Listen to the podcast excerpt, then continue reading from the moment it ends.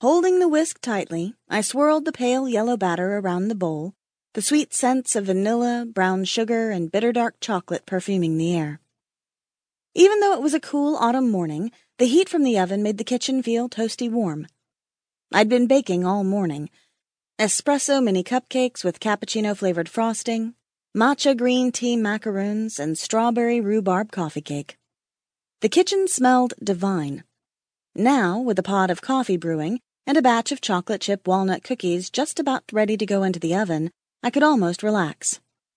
Here, taste this, I said to Dad, scooping up a small bite of the dough with a spoon and sticking it into his mouth before he could protest. You're going to give me salmonella poisoning, he said, then sighed deeply. A little food poisoning is worth it. So good, but they taste different. Bad different? Dad shook his head. Tasty different. Organic brown sugar and sea salt. I'm going to gain ten pounds before you go back to college next week, he said with a laugh, then turned back to his paperwork. Sighing, I placed the cookie dough on the baking sheet and stuck it in the oven.